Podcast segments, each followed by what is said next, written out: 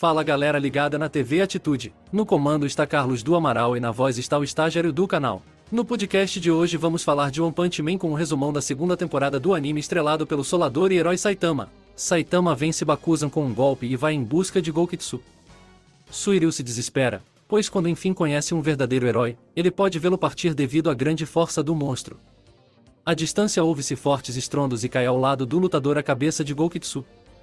Saitama venceu e voltou para conversar com Suiryu. O lutador pede para ser discípulo do Calvo, mas ele nega.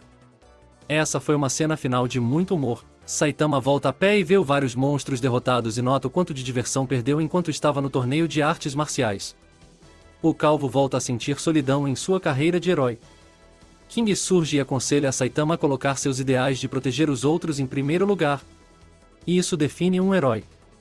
Saitama entende a profundidade disso.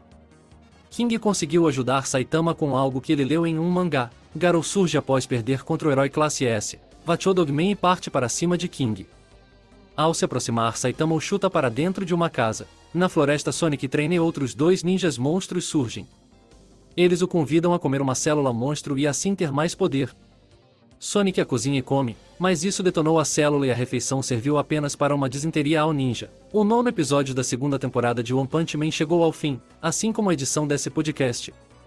A nota para esse episódio é 9.